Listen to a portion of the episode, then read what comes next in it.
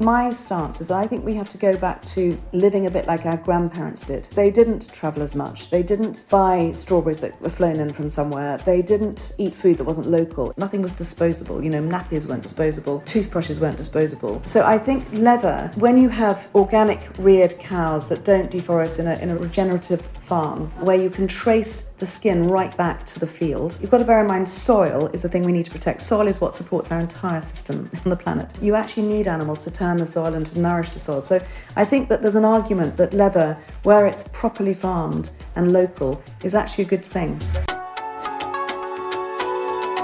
I am Suzy Menkes, and you are listening to my podcast, Creative Conversations.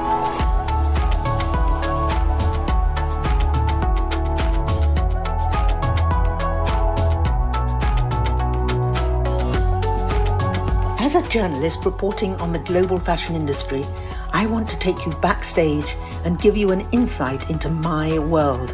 Listen to my exclusive conversations with creatives, industry leaders, and those whose voices have some of the greatest impact. I think you might find it interesting and maybe intriguing.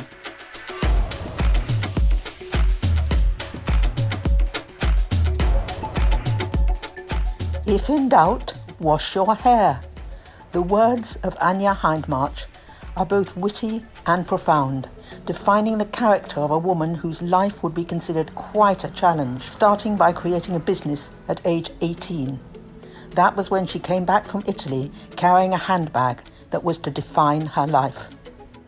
Five children later, three inherited from her widowed husband and two of their own, Anya continues with her worldwide accessories business with dollops of fun and a CBE award from the Queen of England. Her latest amusement has been to take over a post pandemic empty street in the Knightsbridge area of London and transform it to an Anya village. It offers the things she loves and believes in. Let's hear from the witty, wise, and tirelessly energetic Anya Hindmarch always open minded and willing to share her wide open heart.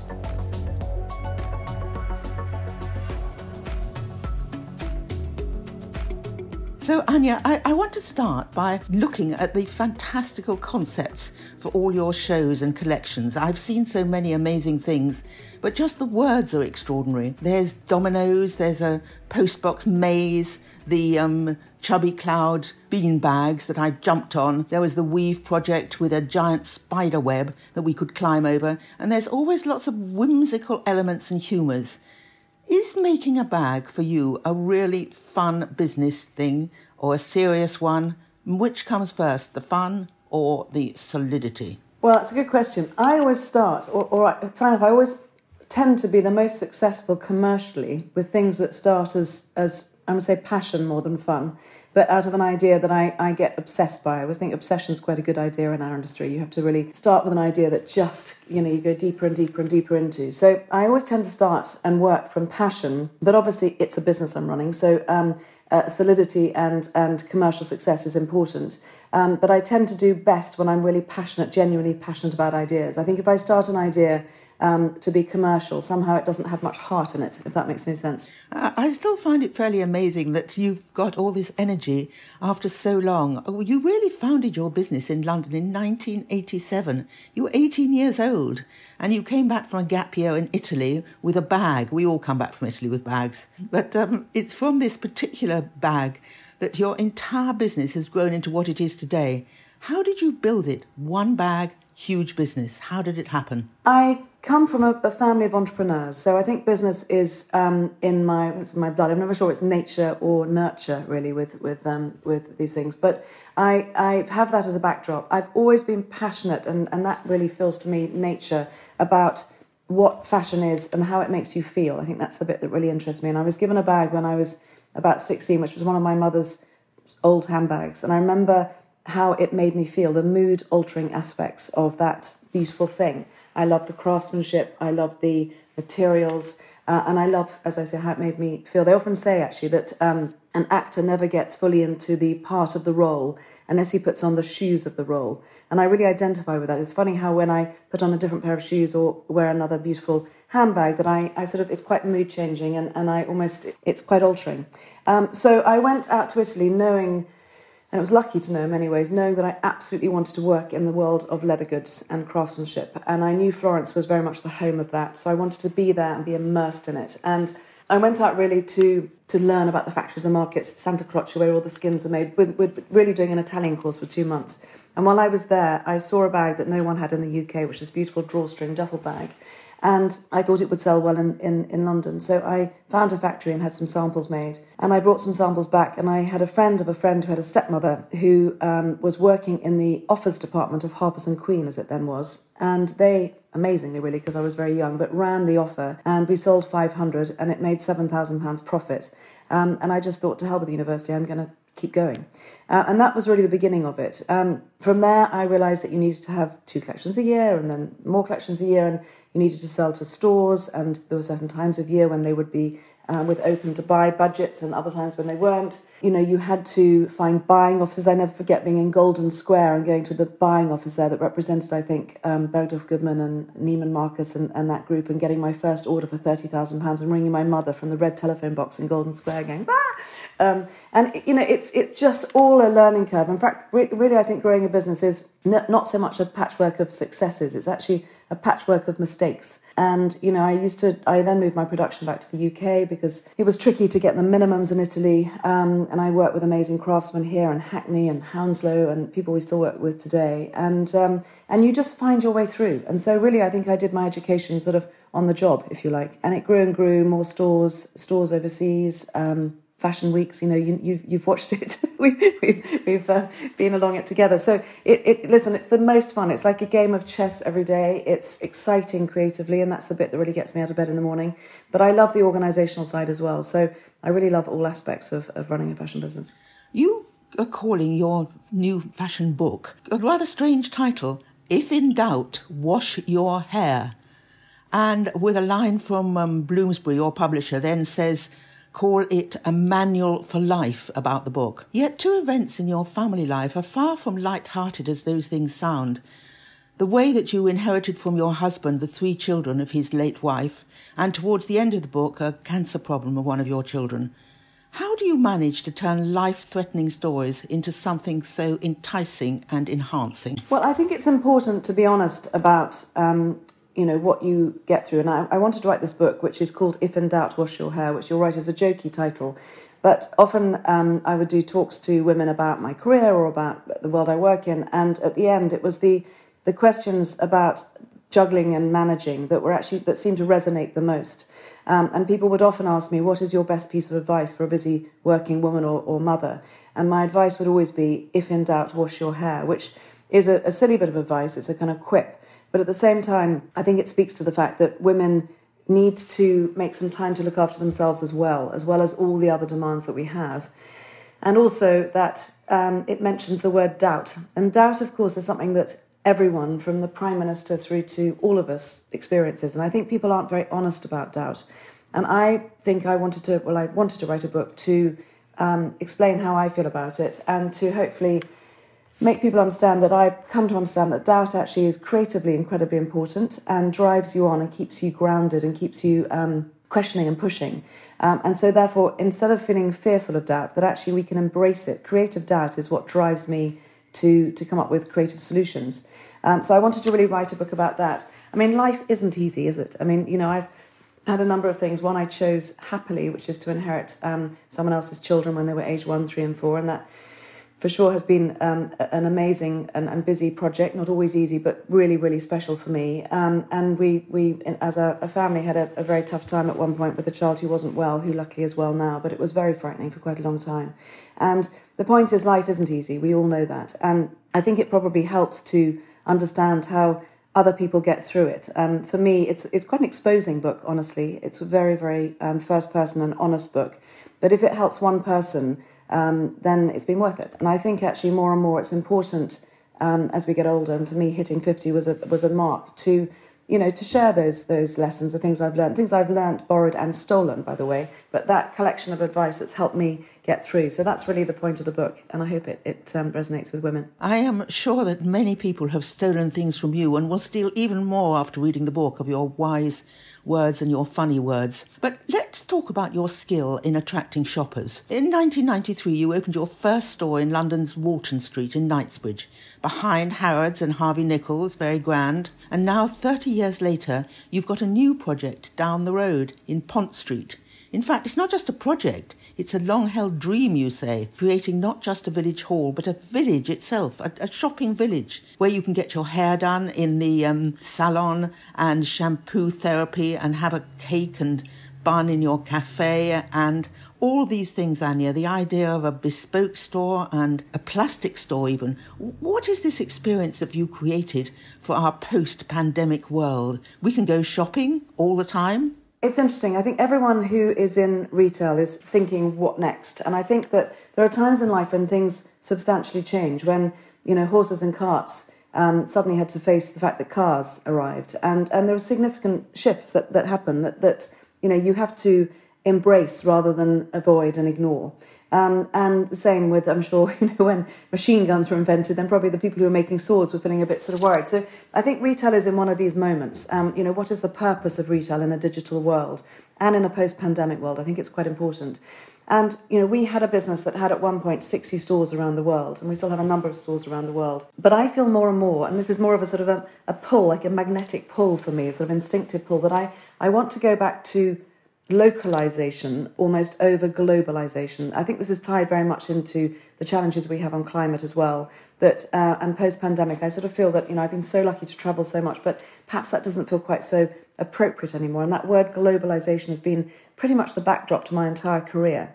So I wanted to really focus on back to my roots, which is um, my first ever ground floor store was on Pont Street, and we still have a really beautiful one of my favourite stores, which is the bespoke store. I always tease my team and say when I die, I'd like some of my ashes spread in the store, which always really freaks them out. But um, the idea that actually we have a, a, huddle of stores, I think there's five stores uh, and a little cafe where people can come and touch the brand, ingest the brand, meet us, we'll be there. We can change it every three minutes if we want. I can be there the whole time. I felt a certain amount of frustration and it didn't feel incredibly authentic, frankly, to, to be talking to the team in my Singapore store where I hadn't met the, the, the person who was running the store. They hadn't perhaps had quite the same in person training. Um, we were doing window schemes which we had to adapt for 60 windows, and sometimes the climate was completely different, and it just didn't feel very authentic. And I think I want to go back to those days when I used to go to Paris and find that amazing spectacle maker who actually I could only find in Paris. Um, and I would go there and, and, have my, my glasses made once a year or every two years. And it was special, it had a story. And I also think that, you know, brand is such an overused word. I think that we should replace the word brand with behavior. That's what matters. And I think also that um, we need to, to go back to experience and stories. I think that, you know, in a way, luxury again is an overused word. Actually, what matters is the story. I have this watch because actually it came from my grandfather and he bought it in Paris on a holiday we spent together. Or I had the suitcase made and it's particularly big because my shoes are really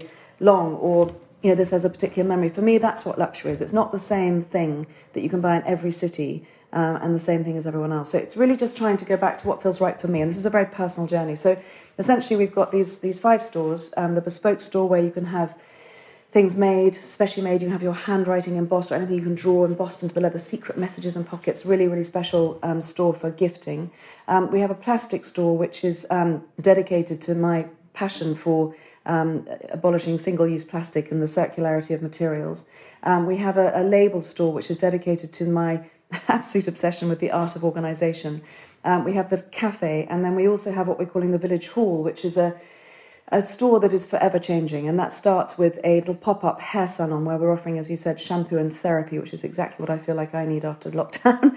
um, and it's to celebrate sort of COVID safe way of celebrating the book launch, and people are booking in as groups, really main, mainly to um, with their girlfriends to have a delicious cocktail or coffee and have their hair washed and have a bit of a lovely massage and, and just you know just a nice thing. So that's the point of it. It's just really what i want to do creatively. It's sort of scratching an itch. And yeah this sounds so enticing to anyone. Will you take this idea abroad to your stores? I, I understand what you mean when you say you don't have a close relationship with some of them and so it's difficult perhaps to make them understand the idea but but it's possible isn't it that the village idea could go beyond London? It is, and in fact, chatting to our teams in Tokyo and, and Hong Kong, they're like, bring it, bring it. But I'm, I'm not sure, Suzy, I want to. I, I feel it, it doesn't, I, I think, and this is early days, I want to launch the village and really be there. I want to I want it to be authentic. I want to be in there every day. I want to be sitting in the cafe. I want to be changing the windows myself and dreaming up projects. I'd actually quite like to work in the shops if I had a chance, which I probably won't. But um, I think we can take elements of it to different parts of the world and work with partners, be that Isetan in Tokyo, be that Lane Crawford in Hong Kong, be that all the best partners in the world, and do animations and, and, and, and fun projects with them that might extend that. We obviously have the digital side of our business, which is we're aggressively growing and is incredibly efficient for people who want to um, you know, have a really quick uh, engagement with a brand, and, and and also you can have all the sort of amazing storytelling you can have digitally. But I don't know if I want to have a village in different places yet. I think I want it to really be properly authentic and just be a London place, fun place to visit. But you know, we'll see. That's my plan. Well, I must say, you really are a dynamic woman who um, looks like you can do anything and everything, and um, you should feel proud about that because I know that none of it is easy. Just tell me what the future is in your eyes or in your dreams. Do you now plan completely to own your own brand? So um, we had a we've had several very um, happy and successful investor partners, and we sold a bit of the business and and took an investment. And when I the last um, time I did that, I actually moved my role. I was previously being CEO and creative officer. And I actually realised I was doing so much and five children and travelling, and I wasn't getting enough to the product. So we um, simultaneously brought in um, our first external um, CEO. Um, and several years later, whilst that was in, in, you know, really helpful and, and, and fascinating, and I learnt loads, several years later, I realised that actually I like running my own business. Um, so um, we bought back the business, and I returned back to the CEO and creative role uh, two years ago now with partners, amazing partners. So it's not fully my business, but um, it's with really, really happy situation. And it's allowed me really, I think, to pursue my dreams really to do what feels uh, right for me and I, I love i think when you put together your team of people it's like putting together a really fun group for dinner. You know, it's it's a it's an amazing privilege, and I I, I wanted to run um, my people and my teams myself. So I'm back in my happy place, um, which is which is really nice. I feel very lucky.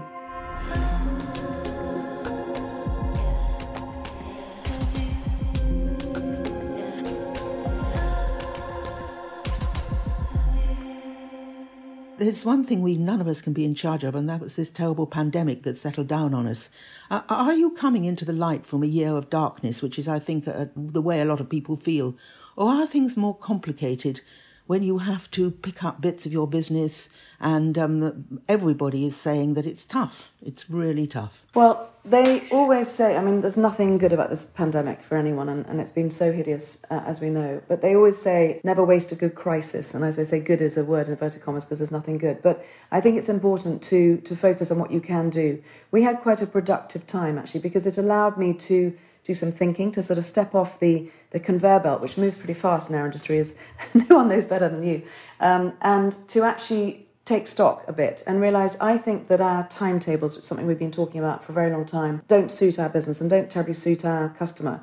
So we used this time, um, one sort of good benefit was using this time to rearrange our timetable. So if you remember, the sales used to be the January sales. And what happened is the sale moved into December because certain stores, I think, probably were trying to beat their last year's figures and move that big lump of sales that normally happen in January just over to the end of December which that was probably the reason for doing it, which of course then meant that then it bled a little bit earlier. And as people weren't doing well, and because retail was having a tougher time, people were moving those dates, and they actually became November and were starting to sort of merge with Black Friday. What happens normally is you want winter clothes delivered in September. That's when you come back from your holiday and you want to buy your lovely winter coat. But if you're going on sale in November, that gives two months on the shop floor. So therefore, what was happening is our wholesale partners were asking for deliveries actually in earlier and earlier, including up to May. So we were then delivering winter collections in May.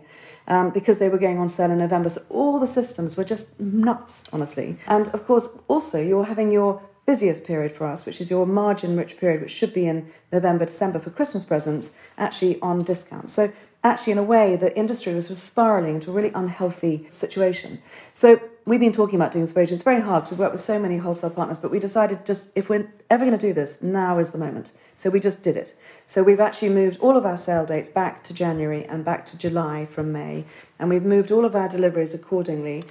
we talked to all of our partners who supported us. We actually decided for Black Friday not to have any discounting, but to donate all of our profits to charity, to an environmental charity. We had the biggest sales on that weekend. It was unbelievable. So I actually think we have to sort of start to look at it with fresh eyes. So the COVID for us was, whilst horrible in so many ways, a good time to actually take stock and to do some brave thinking and to look again. So that was a really big advantage for us. In addition, it gave me personally some really good time to put both feet into the digital world because normally, as you know, because we do it together, we're on the plane all the time. We're rushing to fashion weeks and selling, and I'm in Tokyo and I'm in Japan, I'm in New York, and it's go, go, go, go, go. Whereas I was seeing, you know, the digital side of the business the day before it went out, whereas now I'm involved completely upstream on every layer of every bit of content, um, and I feel much more connected. And therefore, if you focus your energy on things, that's where ten, things tend to do well. So, it, it, we had lots of silver linings, I would say. Um, the team are amazing, um, really amazing. Everyone really pulled together. We did some really good projects for um, for the NHS, which was very happy making, frankly. And um, and I, I, hope we'll we're coming up with this village and some strong creative ideas that we're excited about. So, you know, I, I, I hope that my small little part of, of, of this world, um, you know, will come out smiling, if, if not slightly blinking, but um, that we will kind of pull through. I, I feel that two things that are very much in your um, area is um, personalisation and bespoke.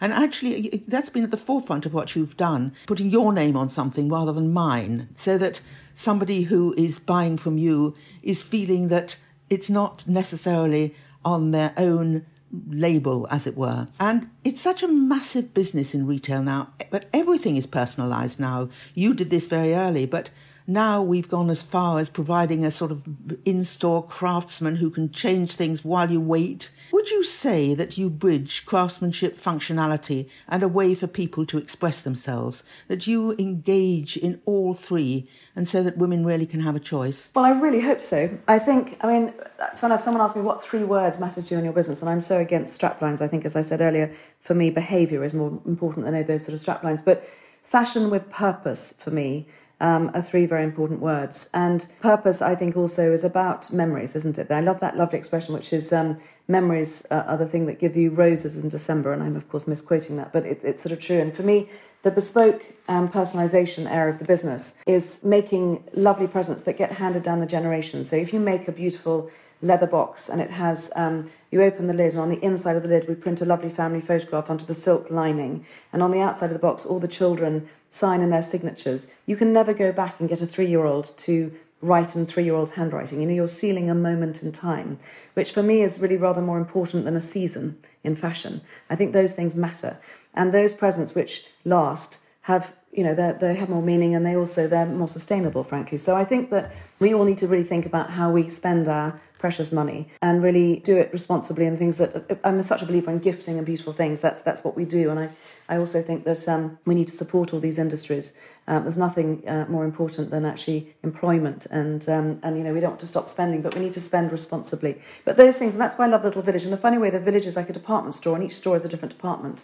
There are lots of different areas to our brand, but they, they sort of seem to hold together through through a thread in the middle. Uh, in your bright sunshine yellow book, there is a lot of personal things that it's quite surprising that you're prepared to share with them and share with us. But it obviously you can read immediately that you it's not that you care as much about your children as about your work, but so much more, that's so much part of your life.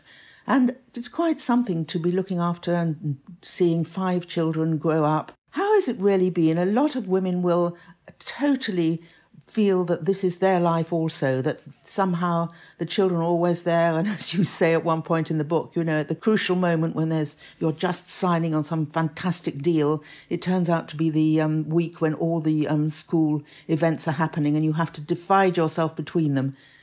What is that? What, what is that part of your life? I think I'd call it a struggle.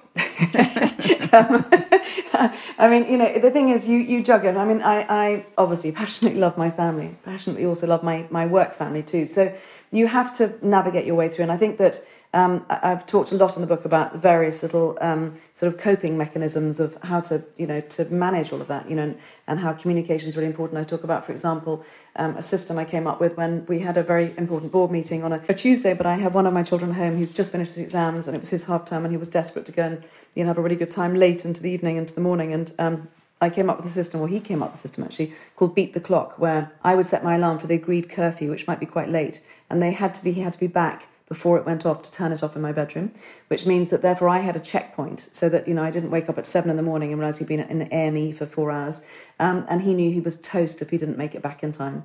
Um, so it's trying to find little systems that actually disturb your sleep as little as possible that allow them what they need to to do, and of course us to continue with what we need to do from a sort of work perspective. So there's lots of really honest little tips like that. Um, it's very hard, I think, juggling a family and working. I think things are changing a lot. I think that um, I had a wonderful kind of, you know, checkmate moment when I was asked for my first paternity leave.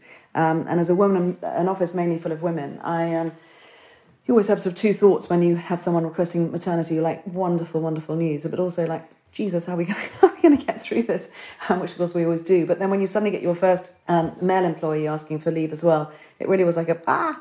Um, but actually, you suddenly realise that when men are, and I say this in the nicest possible way, as inconvenient in the workplace as women, uh, uh, as I'm saying, as a mother of five, but it is inconvenient to have people taking breaks.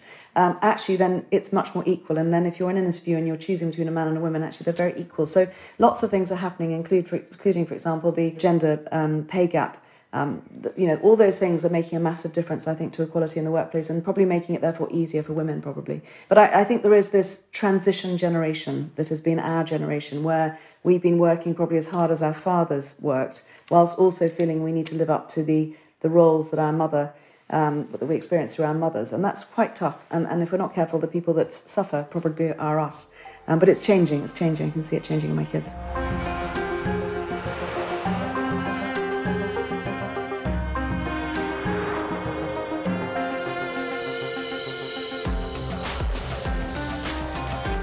Something else I have to talk about, which is leather. There seems to be now a lot of talk and really serious talk, not just um, a few companies, but many companies now are looking for ways to present um, what you do, basically handbags, but not always relying on leather.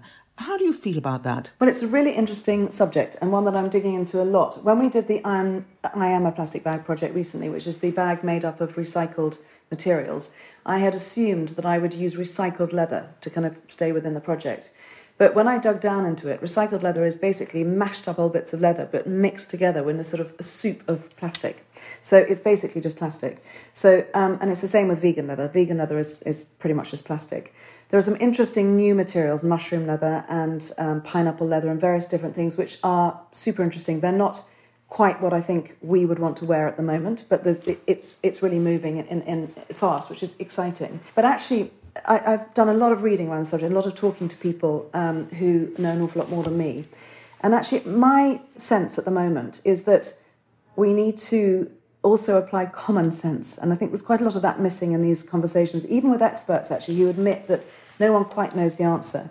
But actually, I, my stance is that I think we have to go back to living a bit like our grandparents did which is they didn't travel as much. They didn't buy strawberries that were flown in from somewhere. They didn't eat food that wasn't local. It, it, was much more about this localization piece. Again, common sense. There wasn't anything that had the word disposable attached to it. Nothing was disposable. You know, nappies weren't disposable. You know, toothbrushes weren't disposable. So I think leather, when you have organic reared cows that don't deforest in a, in a regenerative, regenerative farm, um, where you can trace the skin right back to the field and where the you've got to bear in mind soil is the thing we need to protect. Soil is what supports our entire system on the planet. So we need to protect soil, and you actually need animals to turn the soil and to nourish the soil. So I think that there's an argument that leather, where it's properly farmed and local, is actually a good thing. Um, and it's a really interesting and very live debate this at the moment. But I think that you know vegan leather, plastic, and mixing up things with plastic, it's not to me, it's not common sense. I think we need to go back and just live a bit more sort of gently. When anyone talks about you, your clients, your family, your friends, and certainly me, they say one thing How do you do it all, Anya? How do you do it all? What's your answer? I've got you in front of me now. I'm going to make you reply. Well, really badly, Suzy, is the truth. Really badly. Um, you know, I have an amazing team, honestly. And, you know, we often say and we laugh when we do a big project. And, for example, I remember Chubby Hearts over London, which was a big and complex project. We flew these 29, you know, heart shaped helium balloons the size of double decker buses. And it was really an amazing project. We looked back, the team and I, afterwards, and kind of went, whose idea was it? And the truth is, it's it's a mishmash. It sort of starts with one idea, and then it, that we can't do that, and that's too expensive, and that won't work, and and so it, it actually it's a sort of this wonderful sort of melange of, of, of ideas and problem solving. So I think how do we do it? It's great teamwork, a great group of people. Um, we're passionate um, and uh, and we don't give up. Maybe it's that we don't give up. And great attitude from your family, I'm sure, from your husband and to the, the five children, because they must also um, feel very proud of what you've done, but also you must put a lot of time into your work. And of course, I know that your children now have uh, all more or less grown up. Um, but even so, that they have been part of it, have they not? Uh, completely. I mean, I think I'm not sure about proud, maybe more annoyed most of the time. You know, we're a completely normal family. Um, I have to say, the kids were very sweet about the book, actually. They really helped me with that because it was, you know, it was very personal to them as well. Um, and um, my daughter helped me. I got really stuck on one chapter and she's brilliant at this. And she helped me actually find my way through. My eldest, who's a lawyer, he um, helped me look at it and kind of go, this wouldn't be appropriate to say, and kind of checked it all the way through. So it was very much a sort of team effort. They're great. They're really great. They're, they're I mean, I'm lucky to have inherited three, three brilliantly bright children and given birth to two um, sort of creative nutters. So it's a, it's a really, uh, it's a, it's a great mix, and I feel incredibly lucky actually. And what do you do when, like this morning, when we're face to face and your hair looks utterly beautiful, what do you do when you might be in doubt, but you can't wash your hair because you've already washed it? What's the next thing you can do to bring your life together? You know, a really good walk. Actually, walk and girlfriends. As I get older, I realise that girlfriends matter a huge amount. And people always think that in our industry that, you know, it's a sort of bitchy, girly kind of industry. It's not. We're all really good friends, aren't we? I mean, I say that the three of us looking on the screen now. I mean, it's a really lovely thing how collaborative women are, how supportive women are. And I genuinely rely on my girlfriends. And I walk um, three, four times a week with girlfriends, one in particular I've walked with for 13 years. Um, and actually, that time to think, chat, you know, sort of worry, cry, whatever it takes, um, is really important to me. That's sort of my magic hour in the morning, which I'm, I'm always very sad if I miss. I have a vision of you in the morning. You've got up, you've prepared breakfast for everybody, you've made prepared a cake, which is in the oven as you set out and go for a walk. And um, at the end of this hour long walk with your friend, you then go to uh, your office where you do everything. And by the time you come back, I would be dead with exhaustion. Okay, can I just correct you? I can't even boil an egg, Suzy. My hair looks terrible in the morning, and I look I'm still in my pajamas when I walk around the uh, the park. But that's fine. I've made peace with that. I salute you for saying that. Not that I believe a word of it. And thank you so much for talking about it all. If in doubt, wash your hair. I'm straight off to do it now. Lots of love.